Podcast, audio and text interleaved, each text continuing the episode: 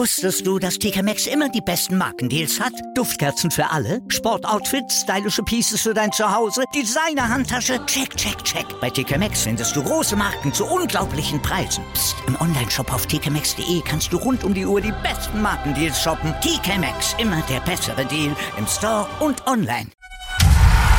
Hackmans MMA Show mit Sebastian Hacke auf meinsportpodcast.de. Thank you.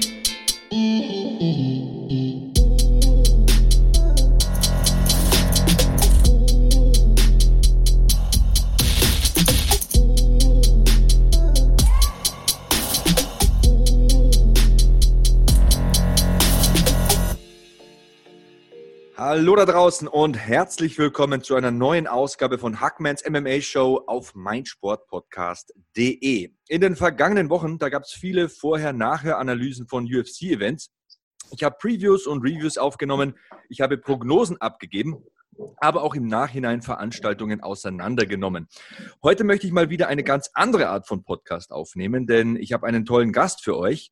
Ich habe ihn vor circa einem Jahr beim Jiu-Jitsu in München kennengelernt und er hat einige interessante Dinge zum Thema Kampfsport zu erzählen. Aber auch weitere Dinge. Lasst euch überraschen. Also, ohne weitere Umschweife, hier ist Karl Kühne. Hallo Karl. Servus, Hackman. witziger Name. Ja, mein Spitzname. Hab mir nicht selbst mhm. ausgedacht, wurde mir verpasst vor einigen Jahren, aber tut ja nichts zur Sache. Karl, danke auf jeden Fall, dass du dir ein wenig Zeit für meine Podcast-Hörer und mich nimmst. Ähm, zunächst zu deiner Person. Du arbeitest als Dozent, ich habe es mir aufgeschrieben, für Trainings- und Gesundheitswissenschaften in München.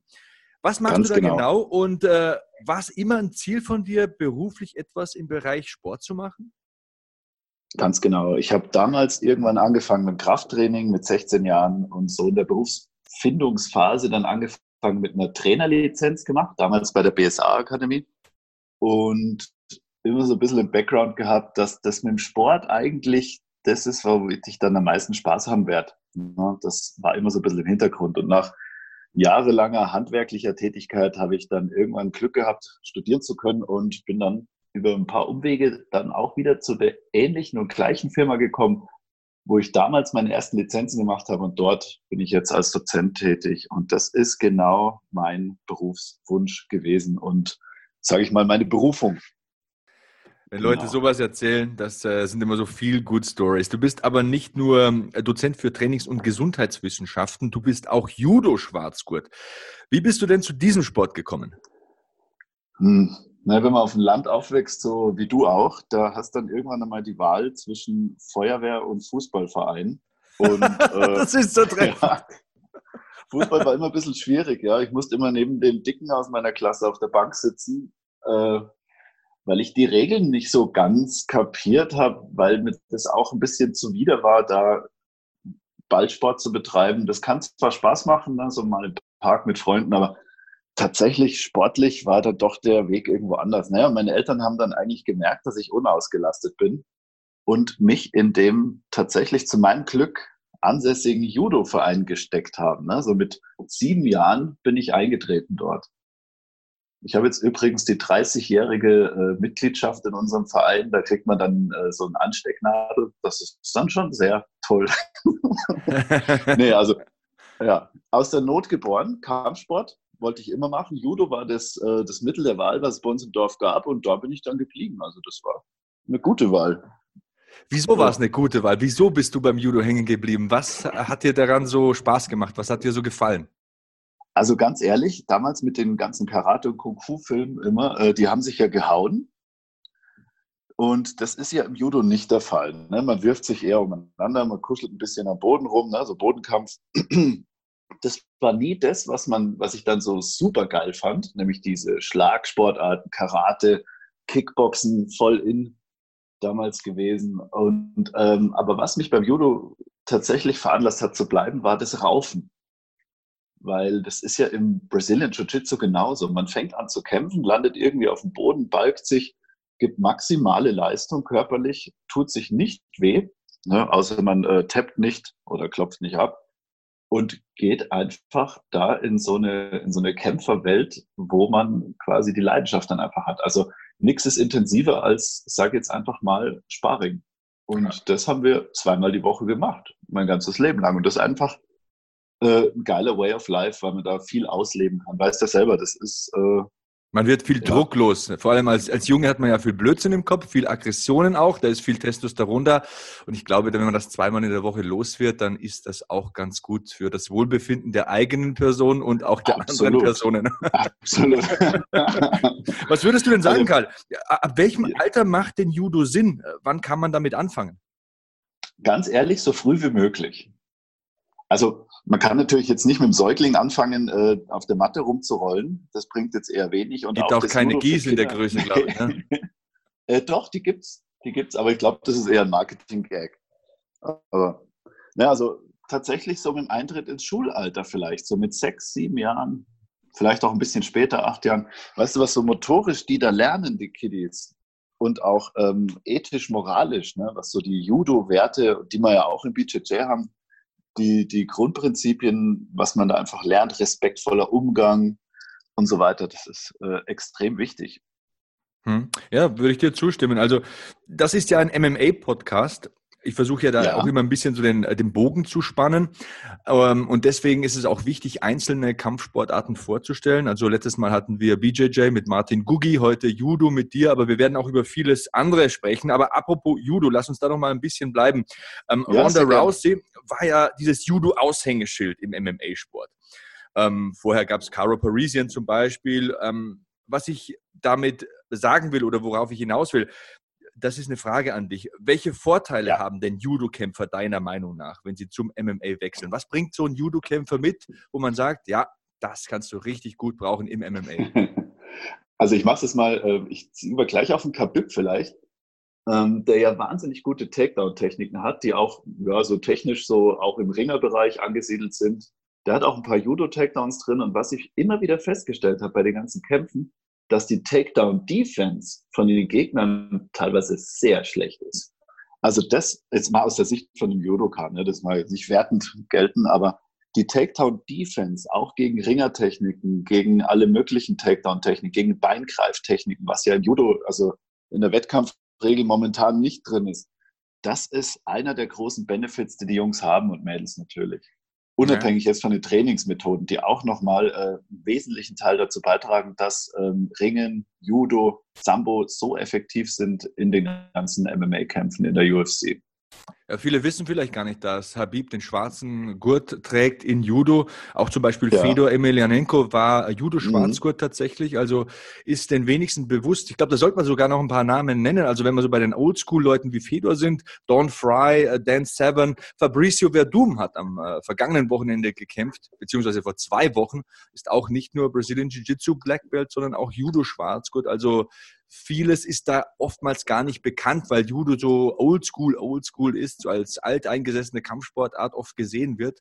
Ähm, Amanda Nunes, glaube ich, ist Braungurt. Also da gibt es viele, die auch Judo-Elemente einbauen. Und du sagst es ja schon richtig, Takedown-Defense, natürlich auch die Würfe und die Takedowns selbst. Es gibt ja auch im Judo Variationen des Double-Leg-Takedowns zum Beispiel.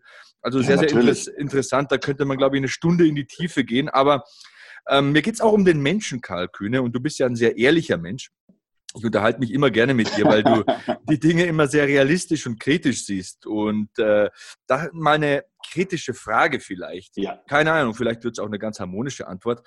Ähm, was würdest du am Judosport in Deutschland ändern? Man muss ja leider feststellen, dass der Sport hierzulande nach meinem Empfinden wenigstens nicht unbedingt populärer wird. Das ist jetzt schon eine kritische Frage. Ne? Also da kannst du jetzt in vielerlei Hinsicht arbeiten und antworten und auch mit ein paar Weichspülern arbeiten und so weiter. Aber ganz ehrlich, da gibt es eine ganz einfache Antwort. Ähm, das Vereins- und Verbandswesen ist sehr scheuklappenbehaftet, deutschlandweit. Wie es im Ausland aussieht, weiß ich nicht. Judo war ja auch Nationalsport in Frankreich zum Beispiel.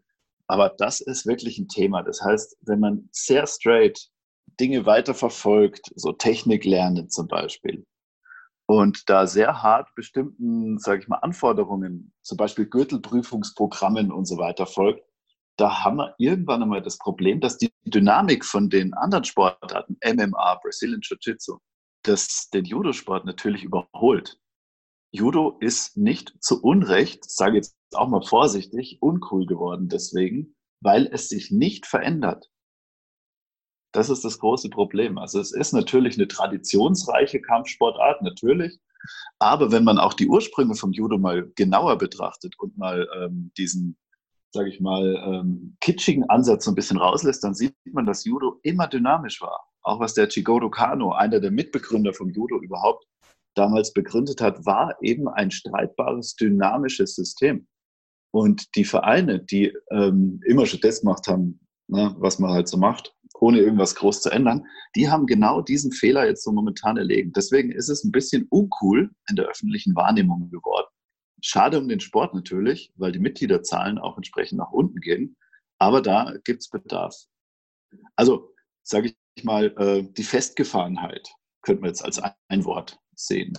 Hm, sehr interessant. Ich glaube, es ist allgemein ja. wichtig. Im Kampfsport sieht man es ja in der UFC an der Entwicklung, wie schnell sich der Sport entwickelt, dass es eben wichtig ist, dass man sich verändert, dass man Neues mit aufnimmt, dass man Altes rausschmeißt. Ich glaube, das ganz ist genau. auch ein ganz, ganz großes Plus übrigens vom Brazilian Jiu-Jitsu das sich ja auch sehr rasend verändert. Man kommt ja kaum noch hinterher. Die Leglocks äh, waren jetzt zuletzt das große Ding und äh, ja, will gar, gar nicht ja. zu, zu sehr abschweifen, aber ähm, vielleicht auch nochmal ganz allgemein geschichtlich zusammengefasst. Ähm, Helio Gracie, der Gründer des Brazilian Jiu-Jitsu, so wie wir es heute kennen, war ja auch zunächst Judoka. Also der wurde ja im Judo unterrichtet, war aber ein sehr kleiner, sehr schmächtiger Kerl und hat aus dem Judo quasi dann das Brazilian Jiu-Jitsu abgewandelt und äh, Techniken da eingebaut, die er auch machen konnte, obwohl er so klein und dünn war und keinen Schmalz hatte sozusagen. Deswegen ist das ja eigentlich ein Widerspruch, wenn man sieht, dass aus dem Judo so was Wunderbares wie Brazilian Jiu-Jitsu entstanden ist. Es gäbe kein Brazilian Jiu-Jitsu ohne Judo. Ähm, von daher eigentlich ein Widerspruch, wenn die Verbände da so stur sind und ähm, ja nicht mit der Zeit gehen wollen, oder? Ja, das ist natürlich ein Widerspruch. Das ist auch ein bisschen schade, dass sich das so etabliert hat. Vielleicht liegt es aber auch so ein bisschen an der vereinspolitischen Struktur. Also so ein bisschen am Aufkommen von, sage ich jetzt mal ganz platt, kommerziellen Kampfsporteinrichtungen, die sich natürlich immer trendorientiert aufstellen, weil ihr Geld verdienen müssen.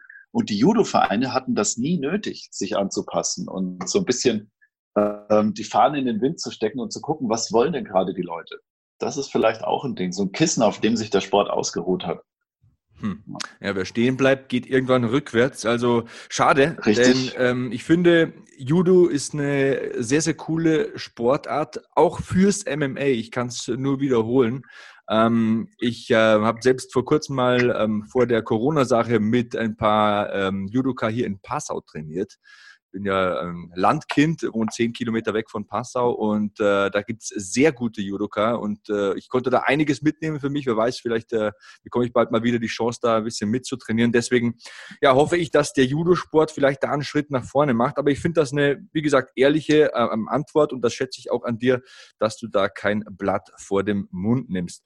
Gleich sprechen wir noch ein bisschen über Brazilian Jiu-Jitsu, denn du bist mittlerweile auch Brazilian Jiu-Jitsu Purple Belt. Wir machen aber vorher noch eine kleine, klitzekleine Pause und dann geht's weiter hier bei Hackmans MMA Show auf meinsportpodcast.de.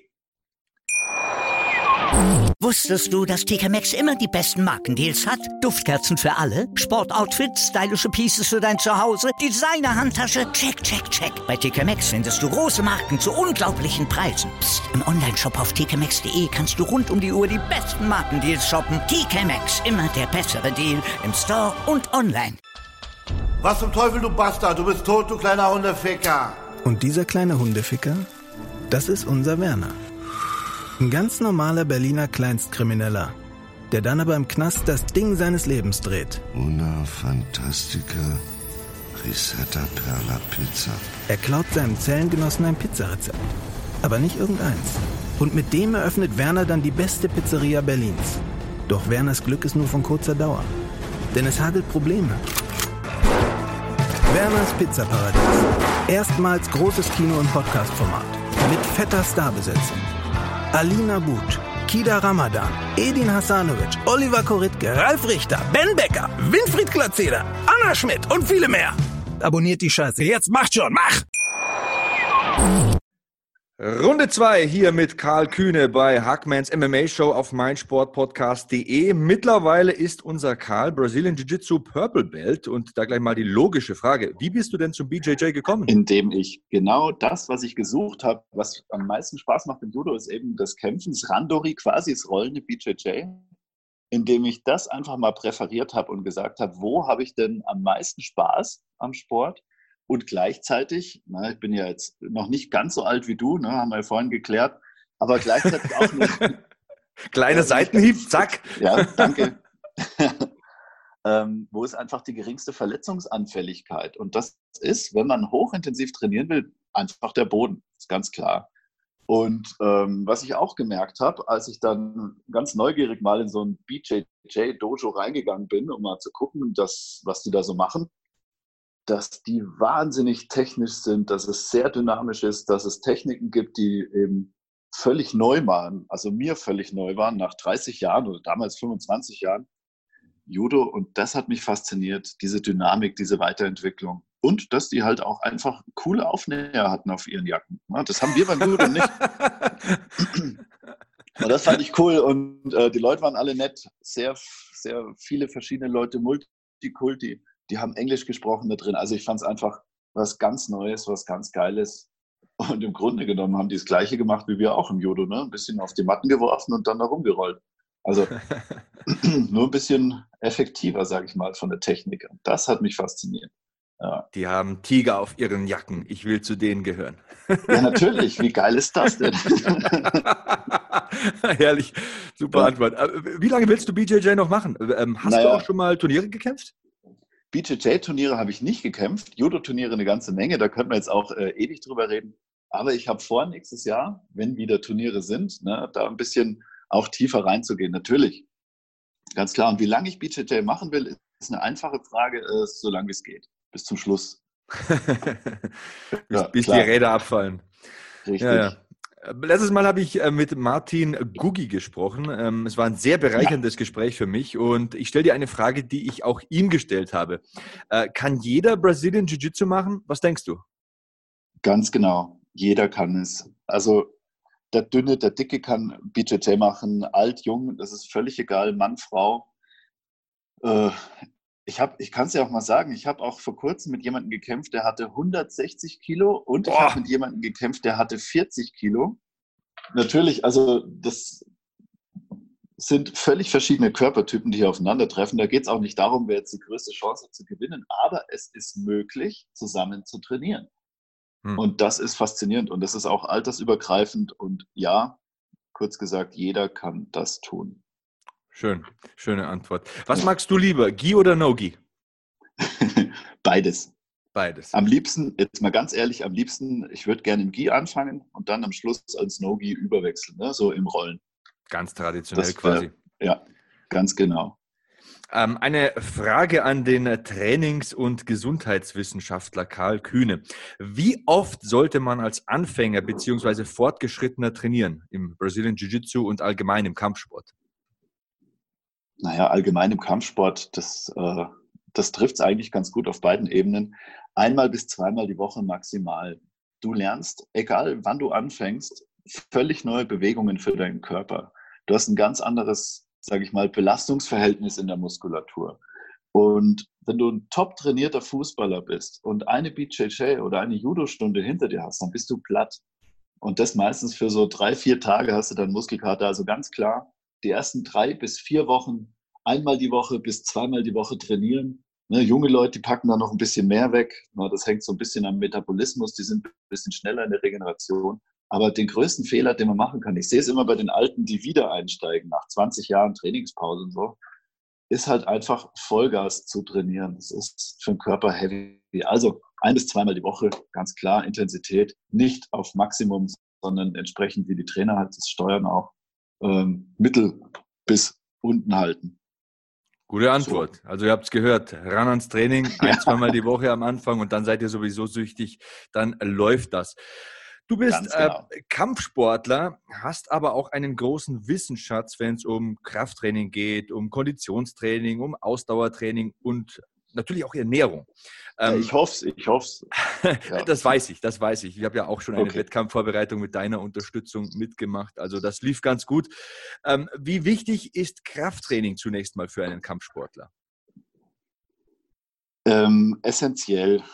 Also tatsächlich überlebensnotwendig ist das Krafttraining. Man kann natürlich viele Fehler machen, da gehe ich jetzt nicht ins Detail, aber es ist absolut wichtig. Martin hat ja gemeint, ähm, es ist vor allem wichtig, um so quasi so ein Muskelkorsett zu haben, ähm, wenn es dann im Training mal zur Sache geht oder wenn man mal geworfen wird, wird und geschmissen, damit man mhm. sich nicht gleich verletzt. Also äh, da geht es ja nicht darum, um neue Weltrekorde aufzustellen im Kraft-3-Kampf oder im Powerlifting oder, oder keine Ahnung, im olympischen Gewichtheben, sondern einfach den Körper auch zu schützen und äh, präventiv vorher einzuwirken, oder? Ganz genau. Hm. Also wenn man zwei Sportarten macht, dann funktioniert es natürlich nicht, dass man sich auf eine besonders irgendwie fokussieren kann. Also Krafttraining gilt hier nur unterstützend jetzt mal in Anführungsstrichen. Wie du sagst, ein Kraft-3-Kämpfer, der hat ja Kraft als Sportart, ne? Krafttraining. Ja. Da muss ich mir irgendwann überlegen, was ich will. Aber für uns auf der Matte im MMA ist Krafttraining immer eine Unterstützung. Hm. Wie wichtig ist die Kondition und äh, wie trainiert man sie am besten? Es gibt ja auch einen Unterschied zwischen Kondition und Ausdauer. Also ich lehne mich jetzt ein bisschen aus dem Fenster. Ich behaupte ja, Kondition ist im Kampfsport wichtiger als Ausdauer, weil du musst, Kondition ist ja die Wiederholung einer Kraftleistung und das immer wieder auf einem äh, relativ hohen Niveau. Und das ist das ja, was Sparring und Kämpfen ausmacht. Ausdauer ist ja ein Tempo halten und ewig lang auf dem Tempo dahin reiten und das geht ja nicht. Deswegen meine Frage, erstens habe ich es richtig erklärt und zweitens, wie wichtig ist die Kondition und wie trainiert man die am besten? Naja, Kondition ist ja, sage ich mal, ein Überbegriff von, von sowas wie, wie körperliche Leistung allgemein. Das ist sehr, sehr allgemein formuliert. Kondition ist äh, das Große und Ganze und Ausdauer ist ein Teil der Kondition. So wäre es jetzt trainingswissenschaftlich richtig. Und ähm, Kondition ist natürlich deswegen extrem wichtig und ich gehe jetzt mal richtig auf Ausdauer, ähm, man kann eigentlich die Probe aufs Exempel machen. Wenn man so seine erste Stunde hat, sein erstes Mal rollen und dann nach drei Minuten Kampfzeit merkt, man kann nicht mehr, dann hat man eine sehr schlechte Kondition. Und dann ist einem auch erstmalig so bewusst, wie wichtig das ist, die zu trainieren. Ja, also um das geht es eigentlich. Genauso wie Kraft, hätte ich jetzt gesagt, essentiell für den Sport. Ganz wichtig. Interessant. Ähm, heutzutage gibt es ja auch viele Ernährungsansätze. Was empfiehlst du und wie ernährst du dich? Das ist jetzt eine Frage, da könntest du auch ein Buch drüber schreiben. Und das Schwierige ist, dass das Thema Ernährung so wahnsinnig emotional und intim auch gehalten wird. Ne, das merkst du schon, wenn jetzt einer Veganer ist und der andere nicht. Ne, also da geht die Diskussion teilweise weg von Effektivität hin zu äh, moralischen Ansätzen, die auch völlig in Ordnung sind. Da muss man ein bisschen aufpassen in den Empfehlungen. Ähm, ich würde hier mal so, so an ein paar coole Autoren an, sag ich mal, anknüpfen, an David Kessler zum Beispiel oder Michael Pollan. Die sind den Leuten, die sich mit Ernährung befassen, die sind da gängig. Und das sind eigentlich Journalisten, die rausfinden wollten, was jetzt so die beste Ernährung ist. Und ich halte so ähnlich wie, wie die beiden. Ne? Die sagen dann zum Beispiel, David Kessler, äh, Essen kommt nicht durchs Autofenster rein. Das ist eine gute Ernährung. Und eigentlich weiß jeder, was gesund ist. Ja, das kapiert, oder? Ist, äh, also Essen hat kein gelbes M auf der Packung. Ja, oder, oder BK oder sowas. Also ich versuche, und das sage ich auch den Leuten, mit denen ich trainiere und die ich da auch ein bisschen, ähm, die wir da unterstützen, ne, die Wettkämpfer vor allem, dass sie einfach diesen Industriemampf lassen sollen. Das ist das Allerwichtigste und aufhören, irgendwelche Zuckergetränke zu trinken. Also alles, was künstlich ist, kannst du in die Tonne kloppen. Das ist finde ich eine sehr gute Ernährungsanweisung und dann äh, bleibt nicht mehr viel übrig. Und dann kann man sich auseinandersetzen, wie das mit Kohlenhydraten und Eiweiß und so weiter funktioniert. Aber wenn diese Grundstrategie stimmt, ne, dann haben wir ganz gute Erfolgschancen. Und so ernähre auch ich mich. Also ich versuche es zumindest größtenteils. Ab und zu kommt schon die Schokolade daher. Das ist auch okay für die Seele, aber ja, alles also, Künstliche weg.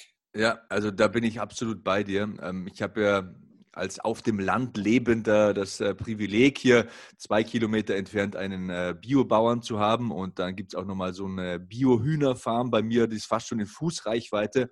Ich rieche sie nicht, aber ich kann sie äh, zu Fuß erreichen.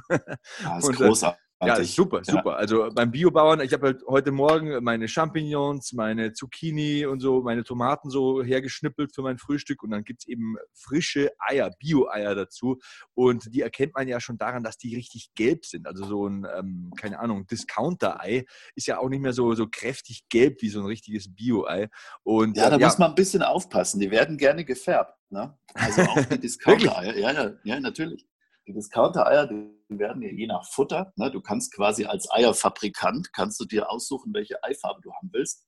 Und du hast einfach gewisse Zusätze in deinem Futter. Also das ist nicht der erste Indikator. Das ist schon ein Thema. Also Aber du hast recht. Auf jeden Fall weiß ich, weil ich die Hühnerfarm schon mal bei einer Begehung so gesehen habe, dass da nichts runtergemischt wird. Also das sind wirklich äh, Biohühner, die haben Platz, die schauen auch gesund aus, die sind da nicht zerfleddert und äh, von Medikamenten zerfressen und nur solches Geflügel und solche Eier will ich essen. Das habe ich für mich einfach festgestellt und genauso ist es beim Fleisch. Also wenn Fleisch, dann Bio und äh, ja, ansonsten halt einfach Dinge, die halt relativ unverarbeitet sind. Keine Fertiggerichte, nichts aus der dreifachen Plastikverpackung genau. und so weiter. Ähm, ja, und Flüssigkeitszufuhr, das ist was, bin ich ein bisschen schlampig. Also ich vergesse manchmal zu trinken, deswegen steht hier meine Wasserflasche. Ich nehme gleich nochmal einen Zug, aber das ist eben so ähm, auch, was ich als Grundpfeiler sehe. Früher war ich ja da sehr streng, so Bodybuilding-Zeiten, Kilo Fleisch am Tag muss man mindestens essen. Nee, muss man nicht. Ach, was? Nee. Das ist äh, veraltet, würde ich jetzt mal sagen. Ja, Karl, wir machen gleich nochmal ja. eine kurze Pause. Dann sprechen wir ein bisschen über MMA, UFC und alles, was dazugehört. Aber war bis hierher sehr interessant und wird auch interessant bleiben. Hier bei Hackmans MMA Show auf meinsportpodcast.de. Bei Volvo haben Sie jetzt die Qual der Wahl. SUV oder Kombi, Plug-in oder Mild-Hybrid, Black oder Business Edition. Keine leichte Entscheidung, denken Sie? Ganz egal, wie Sie sich entscheiden. Bei unseren Editionsmodellen profitieren Sie von einem Kundenvorteil von bis zu 7300 Euro. Jetzt bei Ihrem Volvo-Händler. Weiter geht's bei Hackmans MMA Show mit Karl Kühne hier. Wir haben über BJJ gesprochen, wir haben über Judo gesprochen, wir haben über Ernährung, Training, und so weiter geplaudert. Aber Karl, wir haben dich auch schon als Mensch kennengelernt und du bist ja ein Mensch, der sich für vieles interessiert und auch sehr ehrlich ist. Verfolgst du denn ähm, aktuell auch MMA? Ja, also nach wie vor. Und das hat ja schon mit den K1-Kämpfen damals angefangen. Ähm, ich bin immer dran. Manchmal schaue ich es mir auch ein paar Tage später noch mal ein bisschen an, je nachdem, wie es läuft. Manche Kämpfe interessieren mich mehr, manche ein bisschen weniger. Da bin ich schon dran, natürlich. Wer ist denn so ein Lieblingskämpfer von dir? Ganz klar, die Ronda natürlich, das hängt so ein bisschen am Judo und auch der Fedor. Das sind so, so die, die Nummer eins. Eine Zeit lang fand ich auch, äh, weil mich das Training so fasziniert hat, den äh, Conor McGregor ziemlich interessant. Also er gibt schon coole Typen. Ne? Und auch Khabib, wenn man dem seine Trainingsvideos anschaut, das ist super. Was mich nicht interessiert, ist immer so ein bisschen der Personenhype, ne? dass man da zu sehr in die Privatkiste reinschaut oder ob jetzt da jemand welches Auto fährt und so Perücken anhat. Das ist mir völlig egal. Mir geht es ums Training, mir geht um, es um die Moves, um die Kämpfe, um die Takedowns natürlich. Da, da gibt es schon ein paar richtig gute Typen. Ne? Ja. Also, ja. Ronda ist ja nicht mehr aktiv, ähm, hatte aber eine richtig gute Zeit. Und Leute beurteilen ja ihre Karriere oftmals so negativ, weil die dann abrupt geendet ist. Aber ich glaube, sie hat vieles richtig gemacht, denn äh, sie hat auf dem Niveau, ähm, auf dem sie glänzen konnte, also das heißt mit ihren äh, Judo-Würfen und den Armbars, sehr gut geglänzt, ein paar Jahre lang und hat zur richtigen Zeit auch dann den Absprung geschafft. Viele bleiben ja zu lange im Kampfsport und ja. äh, das kann dann auch äh, sehr schädlich sein. Denkst du, dass Conor McGregor nochmal zurückkommt? Das ist ja auch so ein Thema, das fast täglich in den Medien zu lesen ist. Mm, ich, ich glaube schon, ehrlich gesagt. Äh, körperlich ist der auf dem Peak gerade und diesen Peak kann der mit Sicherheit noch ein bisschen halten. Mhm. Wie das technisch aussieht und ähm, inwiefern sich die anderen Kämpfer natürlich weiterentwickeln und da kommt eine riesen Nachwuchswelle, das kann ich dir auch sagen. Also was man da alles sieht, da kennst du dich noch besser aus als ich auf jeden Fall. Ähm, der wird nochmal zurückkommen, bin ich sicher, vielleicht aber auch nur einmal. Das ist jetzt einfach mal ein Gedanke von mir gewesen. Ja, ich bin da durchaus bei dir. Ich sage ja, bei meinem Podcast möchte ich ja schon auch in die Tiefe gehen. Ich will qualitativ hochwertig Themen beleuchten und klar kannst du jede Woche über Conor McGregor sprechen und ihn als Headline nehmen, damit der Podcast möglichst oft geklickt wird, aber das ist nicht mein vorrangiges Ziel. Trotzdem nee. stelle ich mir bei Conor McGregor halt die Frage, inwiefern ist es für ihn denkbar vom ganzen Mindset? Ich meine, der wacht morgens auf in, einem in einer Riesenvilla, in Satin-Bettwäsche, da stehen vier Lamborghinis vor der Tür und für so einen Kampf musst du ja wirklich die, die ich sag's jetzt mal einfach so, frei Schnauze, die Drecksau in dir rausholen. Du musst ja zehn, zwölf Wochen Gas geben, du musst alles ausblenden, du musst trainieren, du musst dich wirklich äh, schinden im Training. Und ich stelle mir halt immer so die Frage, inwieweit ist er noch bereit dazu? Denn ähm, man hat das bei vielen Kampfsportlern gesehen. Mike Tyson war ja auch so ein Fall, der jetzt auch zurückkommt, ironischerweise.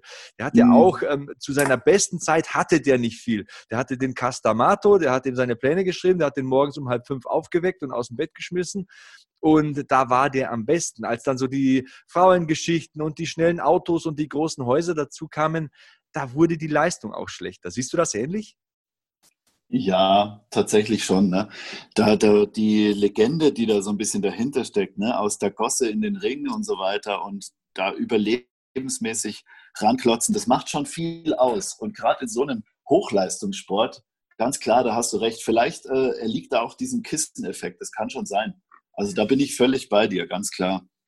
Ja, also ich komme nicht umhin, mich das zu fragen, wieso sollte Conor McGregor jetzt vor allem momentan, er ist ja auch so einer, der lebt vom Publikum, von den irischen Fans, die da in Scharen äh, herankommen, wenn er kämpft die sind ja momentan nicht da. Und äh, da stelle ich mir schon so ein bisschen die Frage, warum er sich da quälen sollte, welche Gründe er für sich finden sollte. Auf der anderen Seite ist er natürlich ein Wettkämpfer, ist er ein Tier. Das merkt man ja immer auf Twitter, wenn irgendein Kämpfer provoziert, dann geht er direkt drauf ein. Also da kann er nicht aus seiner Haut. Ich würde es mir wünschen, nee, dass er wenigstens noch ein, zwei Kämpfe macht. Ja, der hat ein Wahnsinns-Ego ne? und auch ein Mike Tyson. Also was die Leute antreibt, ist nicht immer die Armut oder auch, auch der Background, sondern der Siegeswille und die Disziplin, die dahinter steht, die erwächst auch dadurch. Also ich bin der Meinung, dass es nicht nur darauf zurückzuschließen ist, sondern wenn du ein Gewinner sein willst und du diesen Background hast und so auch ein Ego hast, das ja fast schon narzisstisch sein kann. Ne? Also da schauen wir ein paar Kämpfer, da, da siehst du schon so Züge, ähm, dass das der Hauptmotor ist. Also wir werden sehen. Also ich bin da ein bisschen zwiegespalten, ehrlich gesagt. Ein ganz anderer Fall ist ja Fedor, den hast du auch genannt. Der ist ja immer noch ja. aktiv, ähm, ist jetzt zu Anfang Super Mitte Kämpfer. 40. Ja, also ich muss ganz ehrlich gestehen, jetzt werden viele da die virtuellen Steine und Tomaten und faulen Eier nach mir werfen. Anfangs war ich nicht immer so ein Fedor-Fan. Also ich habe ihm das immer vorgeworfen, dass er nie zur UFC kam und ich wollte immer Fedor gegen Randy sehen und Fedor gegen Brock und das ist eben alles nie zustande gekommen. Aber auf der anderen Seite habe ich es mir dann so erklärt und da erwächst dann auch mein Respekt für ihn. Er ist äh, sich und seinen Prinzipien immer sehr treu geblieben. Ja, und, und das, und das, das geht's auch. Ganz genau, das Kommerzielle stand für ihn nie so im Vordergrund. Also ob er jetzt äh, bei seinen ersten drei, vier Kämpfen äh, da reingekommen ist oder bei seinen letzten äh, zwei, drei Kämpfen, da hat sich ja fast nichts geändert. Erstens mal am Stil, zweitens mal am Training. Der kommt immer noch mit seinem Holzkreuz um den Hals, ganz stoisch, ganz ruhig, ganz respektvoll zum Käfig, erledigt da seine Arbeit und dann geht er wieder. Und das ist eigentlich Kampfsport, so wie er gelebt werden sollte. Das hat aber auch bei mir in meinem Denken, weil ich aus dieser Entertainment-Welt komme, Jahre gedauert, um das schätzen zu können. Aber jetzt so, ja, wahrscheinlich liegt es auch am Lebensalter, jetzt so mit fast 40, ist er auch einer meiner Lieblingskämpfer und ich respektiere diese Art, diese Wertschätzung, diesen Respekt vor dem Sport, für den Sport ganz, ganz enorm. Wie geht's dir da? Also der ist jetzt, der ist jetzt 44, der macht seit 20 Jahren Profikämpfe. Und äh, genau das ist es. Also es geht nicht um die Show dahinter. Das ist, das ist auch so ein Manko von der UFC oft, aber es geht so ein bisschen, ne, und wenn du dann so Typen hast, so Last Emperor, ne, so wie der Fedor, das ist einfach faszinierend. Es ist faszinierend, dass es sich selber treu bleibt. Das sehe ich genauso. Und ich finde den deswegen cool. auf jeden Fall, auf jeden Fall. Also vor allem ja. der Kampf gegen Charles Sonnen, da sind ja auch so Welten aufeinander getroffen. Charles Sonnen, der begnadete Entertainer, Feder, der gar nichts sagt. Und ähm, am Ende mhm. Backstage hat man sie dann gesehen, dass sie doch eigentlich für dieselbe Sache brennen. Sonnen hat halt einfach erkannt, dass er mit Entertainment, mit einer großen Klappe viel erreichen kann in diesem Sport. Und es gehört Natürlich. ja auch dazu, um den Sport an die breite Masse heranzutragen. Und es ist ja auch schön, wenn so persönliche Rivalitäten und Animositäten entstehen, aber dennoch so die Grundwerte die verkörpert Fedor, denke ich, wie kein zweiter. Und ähm, ja, schön, dass wir auch nochmal über den Last Emperor gesprochen haben. Seine Karriere scheint ja noch nicht vorbei zu sein. Ähm, Karl, wenn man ja. dich im Netz finden möchte oder falls du noch irgendwelche Projekte hast, die du bewerben möchtest, ähm, das Portal, die Bühne gehört dir. mich selber findet man im Netz eher schwierig. Ich bin bei Facebook so ein bisschen drin. Da kann man mich auch mal anschreiben und ein paar Fragen stellen zum Sport, falls sich da irgendjemand ähm, ja, Bock drauf hat. Äh, ich arbeite für die Deutsche Hochschule. Das ist vielleicht noch ein interessanter Punkt für Gesundheitsmanagement und Prävention. Und da gibt es echt und so weiter. Da könnt ihr gerne mal drauf schauen. Oder auch gut ist die BSA-Akademie. Ähm, wo man mich auch in Kursen live erleben kann. Das macht bestimmt dem einen oder anderen Spaß. Oder, und jetzt hier groß die Werbekeule auszupacken, schaut einfach bei uns im Gym vorbei, trainiert mit uns in der Hutton Academy in München oder im BJJ Dachau trainiert einfach mal mit uns, äh, schaut euch das an. Das ist bestimmt cool, wenn wir mal miteinander kämpfen könnten. Da hätte ich echt Bock drauf. Geht mir genauso. Also kann das auch nur ähm, nochmal sagen und äh, dem ganz nochmal Nachdruck verleihen. Hatten Academy in München mit Professor Hans Hatten und seinem äh, Trainerteam. Fühlt euch gedrückt und gegrüßt, falls ihr das hört. Also äh, Takis und Julian und äh, Richie ja, und wie alle die Hatten Gang. die alte Gang. Also habt ihr auch selbst trainiert. Auch in Dachau werde ich demnächst mal wieder trainieren. Ich glaube, Martin Gugi gibt da bald mal wieder ein Seminar. Das sind gute Adressen im Raum München, wenn man Brazilian Jiu-Jitsu lernen will und äh, ja, sich ein bisschen zurechtfinden will unter erfahrener Anleitung. Gibt ja auch neue Black Belts in der Akademie, ne? Oh ja, es gibt also in München gibt es zwei neue Black Belts. Ganz interessant. Wir hatten auch ein Event letztens, da war die Vergabe von den Black Belts. Das war eine schöne Sache. Ja, Vielleicht ja. gibt es auch bald neue Blue Belts. Sebastian. Ja, das wäre auch ein Thema. Ich, ich, bin ja, ich, ich, bin ja so, durch, durch diese Corona-Phase war ja so drei Monate nichts und habe ich mir gedacht, jetzt im, ich möchte gar nicht Bluebelt werden im Herbst. Ich glaube, ich hänge noch mal dran. Ich, ich fühle mich. Sei ehrlich, das liegt daran, weil du noch ein bisschen kämpfen willst. Das ist der Punkt. Ne? Ja, das, ist, ja, ganz ehrlich, ist auch ein Argument. Ähm, auf der anderen Seite sagt äh, Dave, mein Trainer von der BJJ Academy in Braunau, auch da nochmal einen herzlichen Gruß raus, ähm, dass die Blue Belt Kämpfe immer technischer sind und nicht so verkrampft sind wie White Belt Kämpfe. Ja, das, das stimmt. Das kannst du besser beurteilen als ich. Ja, auf jeden Fall, natürlich. Auch in der Wettkampfvorbereitung. Die sind hm. ein bisschen lockerer. Du verletzt dich auch ein bisschen weniger. Also vielleicht aus Selbstschutzgründen einfach eine, eine Nummer höher starten, fände ich gar nicht verkehrt. Und du bist eh unglaublich stark und gut geworden in den letzten Jahren. also das ist der Wahnsinn. Ja da wird schon mal Zeit. also ich glaube, im November ist die nächste Graduierung. Also wenn ich fleißig trainieren kann jetzt äh, und kein zweiter Lockdown kommt, ne, also ich, äh, der Corona-Gott hört jetzt bitte zu, dann äh, könnte das vielleicht sogar klappen. Ja, ja. Ähm, Karl, auf jeden Fall schön, dass das heute mit dir geklappt hat. Ähm, ich hoffe und nee, das musst du mir sogar versprechen. Du musst mal irgendwann wiederkommen, damit wir wieder ein bisschen über MMA-relevante Themen plaudern können. Und, ja, natürlich, äh, gerne. Wenn du noch irgendwas loswerden willst, wenn es noch was gibt, ähm, ich, mir hat ja auch ein Vögelchen gezwitschert, dass es vielleicht bald ein Buch geben wird. Ich weiß nicht, ob das schon spruchreif ist. Also du kannst gerne noch ein bisschen die Werbetrommel rühren. Hm, ja, dann bleibt mal so ein bisschen dran bei uns am Gym und schaut auch mal auf unsere Website drauf. Das mit dem Buch, das ist schon ein geiles Projekt. Also man kann da jetzt noch nichts kaufen oder sowas, aber die Arbeit läuft. Es macht auch richtig Spaß. Werbetrommel rühren würde ich jetzt vielleicht noch mal kurz für einen Hackman äh, danke, dass du, dass du mit mir sprechen wolltest. Ist auf jeden Fall cool, freut mich wahnsinnig. Und was die Jungs da draußen vielleicht nicht wissen, der ist wirklich stark. Also ihr müsst echt mal kommen und mit ihm rollen, das macht echt Spaß.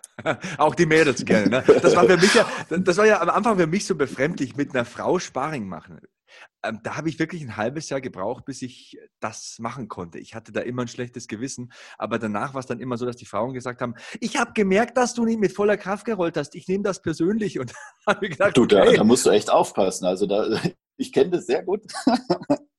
Aber lass dich mal von einer Frau, die du unterschätzt, relativ schnell in den Mate Leon nehmen, also in den, in den Würger. Uh Und lass dich mal auschoken von der Frau. Das ist ein geiles Gefühl. Also ab dann kämpfst du vielleicht eher mal ein bisschen angespannter. Das ist schon, die sind gut, die Mädels, auf jeden Fall. Das Genau, ist genau die richtige Sportart auch dafür. Absolut, absolut. BJJ ein super Sport für Frauen. Vielleicht hören ja auch ein paar Frauen zu. Und wir haben starke Frauen ähm, in der Hutton Academy. Also wenn ihr im Raum München Gas geben wollt, auch als Frau, ihr seid immer herzlich willkommen. Da gibt es auch ein äh, breites Angebot an sonstigen Kampfsportarten, Krav Maga und was nicht alles gemacht wird. Also Karl, ich danke dir. Ähm, ich danke allen Hörern, die zugehört haben. Äh, gebt gerne Feedback unter dem Hashtag HackmanMMA. Ich bin at Sebastian Hackel in den sozialen Medien. Und ansonsten sage ich, bleibt sicher, bleibt sauber, bleibt safe. Bis zur nächsten Ausgabe. So long, Hackman out. Ich habe mich natürlich schockverliebt, weil die war wirklich ganz, ganz klein. So begann die Mensch-Hund-Beziehung zwischen Christina und Tierschutzhund Frieda. Und wie es danach, nach dem ersten Moment der Verliebtheit, so weiterging und welche Klippen es danach zu umschiffen galt, das hört ihr in der neuen Ausgabe von Iswas Dog, dem Podcast für harmonische Mensch-Hund-Beziehungen. Ist was, Dog? Mit Malte Asmus. Überall, wo es Podcasts gibt.